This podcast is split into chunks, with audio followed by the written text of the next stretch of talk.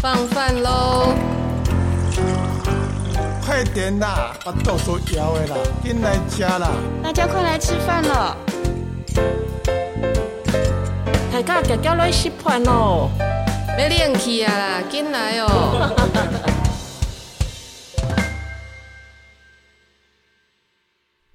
故事年年有，这里特别多，欢迎收听一童话家常。大家吃饱了吗？我们是热线家庭小组，我是马吉。大家好，我是火柴。嘿，hey, 我们这次邀请到的来宾是火柴哈，来自南部办公室家庭小组志工。那嗯、呃，我们这一次要聊的议题是出柜啦哈，因为我本身算是还没有非常出柜，但是火柴有跟家里面的人出柜了，这样对。哎，那火柴大概是什么时候发现自己是同志的呢？我发现自己是同志，大概是国中时期的事情。那个时候其实班上有蛮多班队的，然后也有一个女生是暗恋我的。他那时候想说，诶，我是不是要跟这个女生试试看？但因为真的没有心动的感觉，所以后来也没有真的去跟她在一起。那是直到后来，就是慢慢对班上的某一个男同学感兴趣了之后，才开始意识到说，相较于女生，我对男生是比较有那种喜欢的感觉。那虽然以前同志教育并没有到很落实，但是至少还是听过“同志”这个词的，所以当时就想说：“哦，那或许我就是所谓的同志吧。”那个时候才开始确定自己的性倾向。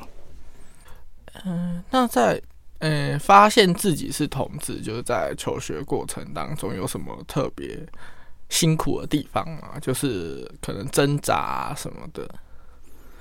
嗯，求学过程我觉得比较。比较需要留意的部分，可能是不太敢让别人知道自己的同志身份，因为毕竟当时很多人会把同志当成是一个开玩笑，或者是有贬义的意涵在里面。例如说，哎、你是不是 gay 啊？你是不是喜欢男生啊？什么的，就这样子讲。所以其实，在那个时候，我不太敢让别人知道我是喜欢男生的，因为我怕到时候可能会成为下一个攻击的目标。确实啊，在那个时候，就是我自己也是没有在求学过程当中出过太多轨的，就是还是会怕一些状况发生的。对，就是同志圈里面很常讲，就是第一次要认同自己是同志，那第二步就是要踏入同志圈嘛。对，嗯、那诶、欸，我才第一次踏入，算是踏入同志圈，大概是什么时候啊？发生什么事情？我其实踏真的。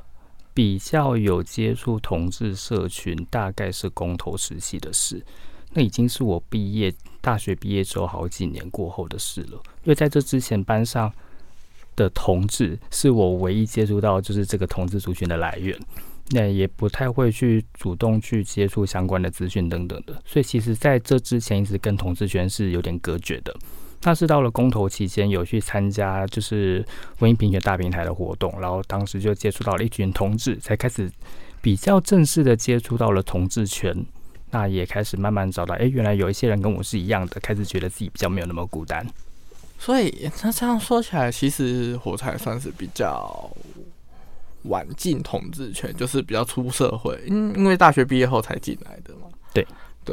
那嗯，那现在是家庭小组的义工，那当初为什么会想要参加家庭小组呢？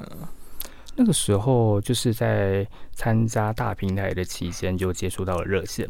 那就觉得这个氛围其实还蛮不错的。那等到公投结束之后，想说再继续做点什么，所以就想要继续参加热线的活动，然后也想要当志工。当时有在想说家庭小组跟教育小组要选哪一组，但是因为考量到我自己可能比较容易紧张，在人群前面演讲对我来讲是一个不太擅长的的事情。然后再加上之前跟家里出柜的经验，会觉得家庭对同志来讲其实蛮重要的，影响也蛮大的，所以才想要加入家庭小组，就是尽一点自己有办法做的事情吧。那诶、欸，前面有说就是哦，出就是火柴已经有跟家里面的人出柜了嘛？那当初是为什么会跟家里面出柜呢？是因为不是每一个人都一定要出柜的，嗯，就是还蛮看自己的需求跟状况的。那火柴当初想要出柜的原因是什么呢？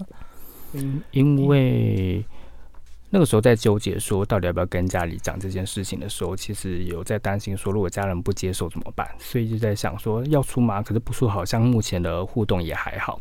但是后来发现，就是其实家人在我心中他是有一个独特的地位在的，他对我来讲其实是蛮重要的，重要到就是会让我想要把自己真实的一面跟他们分享，所以这个有点像是我愿意跟他们尝试出柜的一个蛮重要的的原因吧。但另外一个原因就是因为有点冲动了，当下其实有发生一些事情，就有点冲动，所以才让我就是有点不顾后果，就是真的向他们出柜了。不然可能在没有发生这件事情之前，可能不会想要尝试这件事情。所以就是有点像是你已经就是原本就有想出轨，但是实际出柜的状况还是比较偏向是临时性的，有有有一小点的是冲动这样。对，我们可能都需要一点冲动才能出柜，对，不然可能一辈子都没有办法跟爸妈讲，哎，我是同志哦。对啊，因为很多人出柜就是哦失恋了出柜，或是呃发生了某些人生很不如意的事情，然后需要一点支持的时候才会就是出柜这样。对，对啊。啊，那在跟家人出柜之前呢，啊，你是？只有跟家人出柜吗？还是你有先跟其他人出过柜的呢？哎、其实跟家人出柜之前，我有先经历过一段我自认为是练习的时期。那呃，我先讲我跟心理师出柜的过程好了。当时其实就是有在做心理咨商。然后在讨论的议题不是同志，是在讨论跟原生家庭以及我自己的个人议题。然后好像某一天突然谈到了真实的自己的时候，那个同志身份突然按耐不住了，突然压不住了，他就忽然就是在我心中一直不断告诉我说：“诶，我是同志，我是同志。”然后当下虽然知道心理师是很安全的，但还是有一些犹豫要不要讲。后来沉淀一段时间之后，才跟他讲说：“诶，其实我是同志。”那也很很高兴，就是他有好好的接住我。那我们有好好讨论一下同志的身份对我来讲有什么意义啊，有什么影响啊？然后也拉回到原生家庭的互动。那时候考量到就是。我还没有认识其他的同志、同志圈、同志族群的人，然后再加上其实也太在乎家人的想法，特别是我爸爸的。如果面对他们拒绝的话，可能我没有办法好好的去面对。然后在种种评估之下，就决定诶，先不要出柜好了。所以其实那个时候跟心理师讲完这件事情之后，我们决定是暂时不要跟家人出柜的。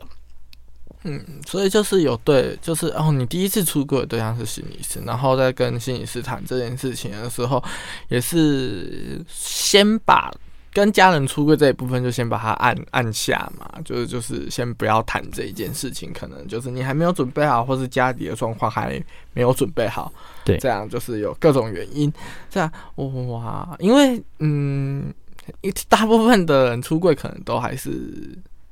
跟朋友比较多，那想知道就是哦，那火柴有跟朋友出过柜吗？这样，因为我第一个出柜的朋友是我高中同学，这样。讲到这个又要连延续到刚刚那个心理师的故事，就是跟心理师讲完之后啊，那个同志身份好像就在那一次会谈有发酵些什么，就感觉讲完之后内心的某一个部分被接通了，就我很想要让生现实生活中的人知道这件事情。然后我想说，不知道可以跟谁讲了，就忽然想到了一个我大学时期很要好的朋友。这个朋友在大学时期一直被被被就是同学误会是我跟他是班队，然后我觉得是诶跟他相处起来蛮愉快的，而且我也觉得他很安全，应该有办法接住这个议题，所以我就传了讯息跟他讲说，我有事要跟你说，可不可以约见面一下？但是因为又很怕到时候嘴软的关系，所以我就想说，不然我做一张刮刮乐好了，在刮刮乐的下面我就写了“我是同志”四个字，然后在见面寒暄了一下，我就把卡片给他之后，他就开始刮。他明明任何一个字都还没刮出来，我就讲说：“哎，你应该知道了吧？你应该知道哦。如果你不知道，会哭哭哦。”然后就一直这样跟他讲，就很紧张，非常的紧张，但也蛮。蛮开心的，就是他刮完之后，真的如我所想的，他没有有太过不愉快的反应，或者是让我很不舒服的一些行为。他就反问我说：“啊，你有男朋友吗？你跟我出柜不是要跟我介绍你的男朋友嘛？” 然后那时候我就更难过，说：“没有，我没有男朋友。”单纯，只是单纯想要找人出轨而已。呃，我就是先小问一下，就是，哎、欸，你那朋友的性别是女生吗？对啊，是一个女生。哦，所以才会被误认为是班对。想说，如果是男生直接被误认为班队，不是很好吗？那没有哦。对，我们男女是有纯友谊的。哦，原来。对，每次一直解释解释四年，还是没有办法，没有办法让每个人都相信，其实也蛮头痛的。嗯。这我有相同困难，男生跟女生只要走近一点，就会被觉得觉得就是他，你们是不是在一起？你是不是对对方有意思？所以你们才会走那么近？但殊不知哦，没有，你想太多了，并 并没有好吗？真的并没有好吗？为什么还会抢菜的？嗯哦，那这就是跟朋友出柜，他感觉是一个还不错的经验嘛，就也让你更应该就是更有自信，这样比没有一就出柜没有什么负面的。感觉这样，我觉得是耶，因为第一次在现实生活中出柜经验是成功的，所以对我来讲反而是有一种信心大增的感觉。对，如果第一次是挫败的，那我可能之后再也不会想跟别人出轨。嗯，第一次的经验真的非常的重要。嗯，不管是跟心理师，或是跟自己的朋友，就是如果是失败的，那相对而言，就是你之后可能会更。不知道要怎么出轨，甚至就是就干脆就不会想要再做这件事情了。毕竟受伤还是很不好的。对啊，对。那在这个事件过后，你就跟家人出轨了吗？还是又过了一段时间呢？诶、欸，其实又过了一段时间，因为跟那个朋友出完柜之后，刚好就遇到公投了。那公投期间，其实诶、欸，我有跟几个朋友出柜，那个时候是讨论公投议题，然后就顺便跟他们出柜，然后也是用刮刮乐，刮刮乐真的很好用，就有一些锦囊妙计备着，以以防不时之需，这样就是跟他们出柜，然后那个时候就是也是还算蛮顺利的，所以那一几次那几次的练习，就让我觉得出柜这件事情好像并没有想。像中这么的困难，确实，公投那个时候就是嗯，出柜潮嘛，就是大家都疯狂的，向身边比较好的朋友催票的时候，就是跟大家出柜，这样让他就让大家知道，就是哦，你身边是有同志朋友的。虽然最后的结果就是让整个同志族群非常的受伤，好难过，真的超难过的。真的，不过刚刚说到就是出柜的方法，用刮刮乐确实还蛮特别的，因为，诶，确实在出柜的时候会嘴软这件事情，就是你可能一直下定决心说，哦好，我今天要出柜，要向谁出柜，但是最后可能就说说不出口，然后可能最后就是呃岔题岔到其他地方去了，这样对。但是刮刮乐就是一个还不错的选择，你可能就是给他，然后请他就是回去再刮。之类的，哎、欸，张张有惊喜哎！底下的大奖是我，真实的一个我，真的，而且也不用直接面对那个冲击，就是比起直接用说的，我觉得那一个。方法有一个好处是，他在刮的过程当中，自己可以先沉淀一些状态，就是可能观察他在刮的反应，然后自己的一些是不是开始紧张啦，开始是不是想逃啦，就可以先做一些整理，然后在面对之后他的一些回应的时候，感觉会比较有准备啦。而且刮开秘密的感觉，其实我觉得那意象也蛮好的，有一种被重视的感觉，嗯，这样就是哦，还惊喜到这样，嗯，嗯。感觉随身听说你就是随身都会备刮刮乐，你看那时候一次做好几张哎，刮刮乐的那个贴纸一次都两张一组的，啊，所以通常都是一次做两张以上，直接当名片用。对啊，你好，出柜小名片，来刮一下哦。好，那我们回到正题哈。那哎、欸，那跟父母出柜又是怎么样的状况呢？父母出柜哦，就是我先回归到，就是我在公投期间，其实就是。是有参加一些活动的，可能会上街发发文宣呐、或者是有时候会有对话机会，所以会跟民众讲话。那我在这之前其实是一个比较害羞内向的人，跟陌生人是不太会接触的，就是不太会主动去沟通的。然后我爸妈知道我有在做这个志工的时候，其实他们是很开心的。那那个时候就是有表示支持，但是不是因为支持同志议题，而是支持我上街的这个行动。然后那个时候，其实或许是有一点希望感吧，觉得爸妈就是支持我的做法，然后也真的在公投期间盖了我挺的那个立场时，我可能就有一些希望感，所以就很想要在那一天跟他们出柜。单位要赶回高雄参加开票之夜，所以就一直找不到时机。然后无奈之下啊，想到了背包还有刮刮乐，在上在上车之前就丢一张给我爸，所以你回去跟跟妈妈刮开一起看。对，所以这个有点像是我们出柜的方法，就在一个有点预期之外的方式，然后在预期之外的时间去做了这件事情。所以那这样在就是做这件事情之前。跟父母谈同志相关的议题是都没有的，就是事前的准备，就是感觉好像有一点仓促吗？感觉就是感觉到了，feel 对了，就就就去就上了。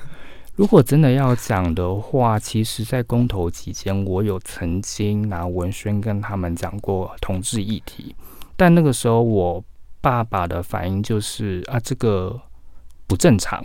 他就用了“不正常”三个字，所以当时其实讲到后面没有到很愉快。然后因为就是情绪上来，也没有办法跟他好好的讲话。然后再加上当下那个氛围也不适合出柜，所以同志议题就在一个没有很愉快的结束的话题之下结束了。但是是我跟家人第一次谈同志这件事情。哦，原来如此。哎，那这样他们最后到底是为什么？就是。跟你就愿意投你的那个阵营，就是刚才讲的，他支持我的的行为，他支持我去当志工的这个行为。所以，所以他们当初即便就是谈论这个议题的结果是不愉快的，但他们还是为了表达、嗯、哦，他们接同意，就是就像是鼓励你做这件街头的事情，对对对，所以才盖同意票。对，他们可能不太一样，他们就是鼓励我说，哎、欸，他。就是觉得哎、欸，我敢上街很棒，然后他就想要用行动来挺我，但并不是真的想要挺同志族群。那哎、欸，出完柜之后，父母的反应是什么样呢？哎、欸，我觉得有一个好处是，因为给完刮刮乐之后，我们就在不同地方了，我们没有待在同一个屋檐之下，所以其实，呃，我爸爸在看到卡片到传讯息给我，已经是大概隔了两三天的时间。然后这段时间可能就是内心会有点不安，但又就是没有直接接触的情况之下，所以有比较多的时间跟空间可以好好的先照顾一下自己。然后我记得他那个时候就传了一则讯息跟我讲说，他看完卡片之后，他自己一个人看卡片，他还不敢给妈妈看。他说看完卡片之后，他其实是很担心的，很焦虑的，他很担心我在外面会被别人欺负。然后也睡不好，然后每天不断的烧香拜佛，请神明、请祖先赐给他智慧面对这件事情。当时看到这则讯息的时候，其实我也是很难过的。我原本以为爸妈是接受的，我以为爸爸是支持我，然后也对同志立场是，诶，觉得没有那么反感的，所以才支持我公投的那个那个选项。但殊不知，他这个讯息其实会让我觉得，哈，他们还没有办法。所以其实那个时候我也是有点难过。直到我有我在那那一阵子，其实有参加一个公投的支持性的团体，然后我在团体里面跟成员们分享这件事之后，他就说：“哇，你爸爸好爱你哦！他是请神明赐给他智慧面对这一切，而不是请他们直接改变我。”他听完伙伴讲这句话之后，我反而就觉得，诶，爸爸好像真的是蛮爱我的耶。所以就比较可以用平常心去面对他的这个回应了。嗯，感觉出来就是，虽然爸爸没有立刻就接受，就是你是同志这件事情，对，嗯、但是他所做的方式，就是也是不管是请求自己的信仰，还是找寻外力，他想要做的更多更多的是提升自己，让自己想成为你的后盾，想要。在你有困难的时候，可以成为你的助力，而不是想要就是改变你的状态。这样就是我会觉得，就是你爸爸很尊重你，很爱你，就是他不会批判你做的事情，也不会批判你的状态，而是觉得自己可能需要多做些什么，跟上自己小朋友的脚步。应该是说，他还没有完全支持我的同志立场这件事情，他比较像是他不晓得怎么面对这一切，然后。我后来看完讯息之后，我又冷静了一下，然后我也是隔了两天沉淀完自己之后，才传讯息给他，跟他讲说，其实我大概从国中就知道自己是同志了，然后我自己其实一直都没有变，唯一改变的是你对我的认识又更加深了一点点。然后也有跟他讲说，就是我自己会好好保护我自己，所以你的那些担心啊，其实就是我会好好的留意住，请不用太担心。然后也有贴了一些当时有一些心理师会写，就是孩子出柜怎么办的的一些文章，然后把一些热线的资讯一并贴给他。这过程都是用赖在传讯息，所以我觉得有一些时间缓冲，对我们就是父子在谈论同志这件事情是真的蛮有帮助的。就是在出柜之后啊，给彼此一段空间、一个时间的距离，会蛮有效的，就避免就是在屋檐内就是发生冲突嘛。对啊，不管是远距离还是用时间的跨度去处理这件事情，会比较能够不那么的冲击，也比较不那么的激烈，这样可以慢慢来处理这件事情。本来就。本来出柜这件事情就急不得，这样对 对啊。那诶、嗯欸，那这样的话，后来就是出柜了，然后有也有这么多事情。那在跟家里面的关系相处上有什么改变吗？就在出柜前跟出柜后有什么差异吗？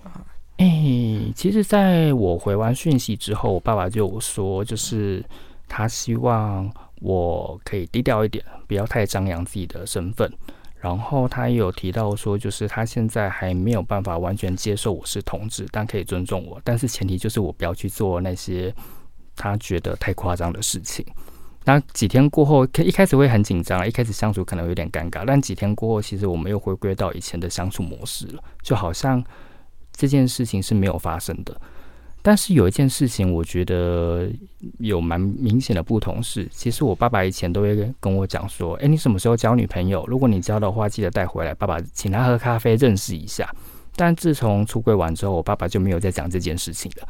所以我在想说，他的心里可能或多或少还是有记得儿子是同志这件事，但其他的互动就没有什么变化了。所以就是说，基本上在家里面的互动还是跟之前一样嘛，对，然后也没有特别在提这件事情，这样，对，哦，了解。但可能内心会比较自在一点啊，觉得诶、欸，好像不用再装自己是异性恋了，就是比较做自己这样，比较不不用担心，就是呃，我还要一直假装自己可能喜欢女生的感觉，对啊，可能被问说什么时候交女朋友，还想说啊，我最近很忙了，没时间交啦，什么之类的。就不用再打马虎眼，可以直接说。不过因为他们也不会问你了，所以可能不会 也没有这个困扰了。对，那哎、欸，那最近呢，就是感因为离公投也已经过蛮久一段时间了嘛，而且同婚也通过了，这样。嗯，那目前跟爸爸相处的状况还是一样吗？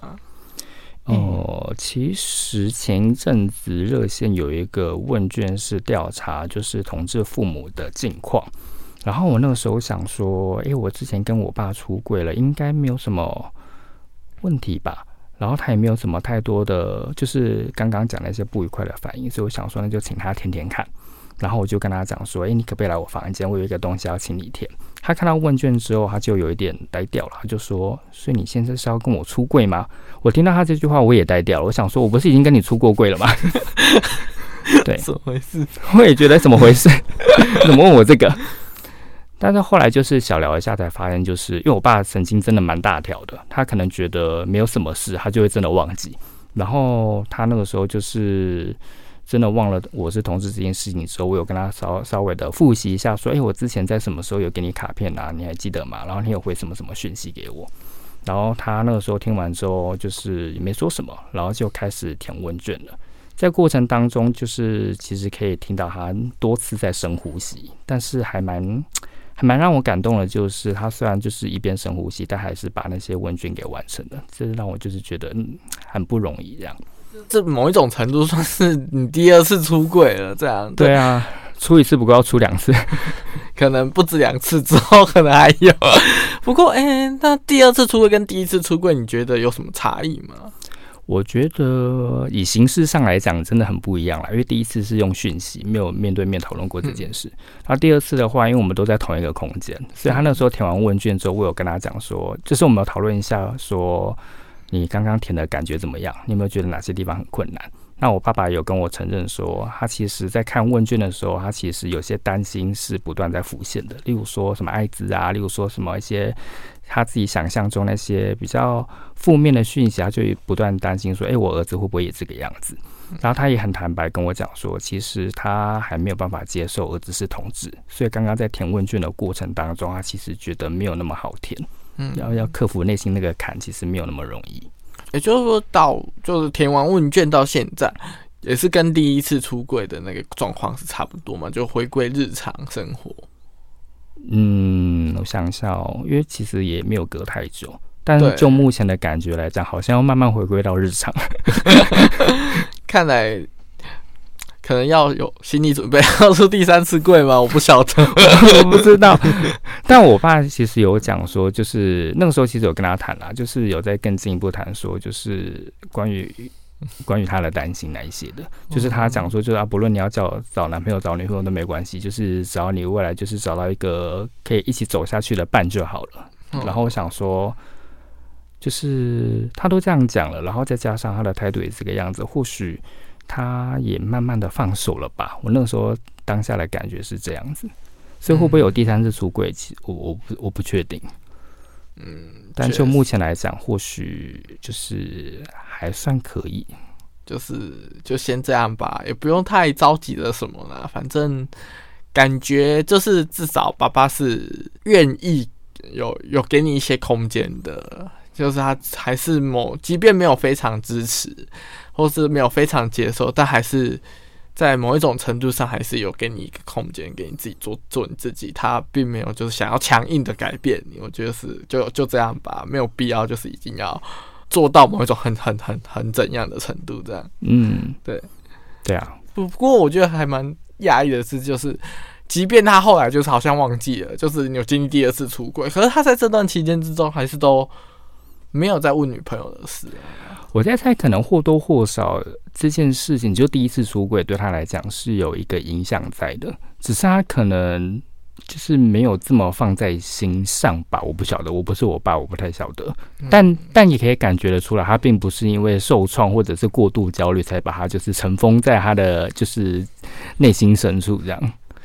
嗯、虽然我很想说应该没有到受创那么严重，但又觉得嗯，好像不能这样讲，因为有对某些父母来说冲击很容易很大，这样。对啊，就是因为我不是我，我觉得就是第二次出柜会让我有一个感触，就是因为我不是我爸，我爸也不是我，我们两个都没有办法完全理解对方在这一件事情上面的想法是什么，所以也没有办法理解说，诶，他为什么有办法这样子去做这件事？例如说，我爸可能就没有办法理解我为什么同志那么辛苦还要继续当同志。然后我就没有办法理解说，哎，为什么我爸没有办法接受儿子是同志，但他还是继续的完成了那一份问卷？为什么他还是就是愿意尊重我，而不是像其他父母一样，就是可能会开始逼小孩子要变回来之类的？对、啊，我觉得那种那种爱嘛，那种亲情，有时候就是很难讲，但好像又有一个功效在那边，就是。人很复杂，人 好复杂，不是这样吗？因为就是就是对啊，就是即便就是即便自己可能很痛苦，或是不是很能接受，嗯、但是可能因为你是他的小孩，他可能会尝试让自己可以接受吧。我也不晓得，嗯，就那个爱很难描述，很难很难解释为什么。对，嗯。哎、欸，不过刚刚都在提爸爸，那妈妈的部分是完全没有出柜吗？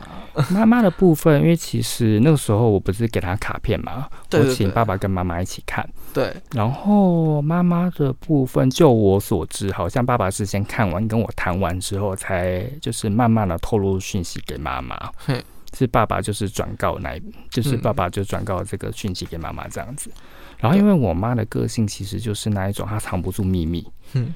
他就是知道某一件事情之后，他会在那一段时期疯狂的讲这个意这个话题，所以其实就是我们有一个默契，就是哦，让他少知道一些事情比较好，才不会搞到就是整个亲友都知道，整个邻居都知道。哦，所以就是如果，所以某一种程度，妈妈是那种就是你如果如果你他会帮你出柜的，当然大出特出。好哦，对，就是点到为止啦，就是。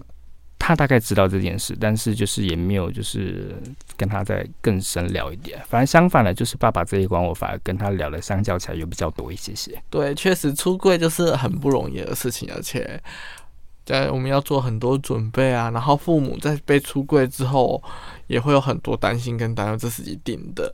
所以在出柜这件事情上面，就是。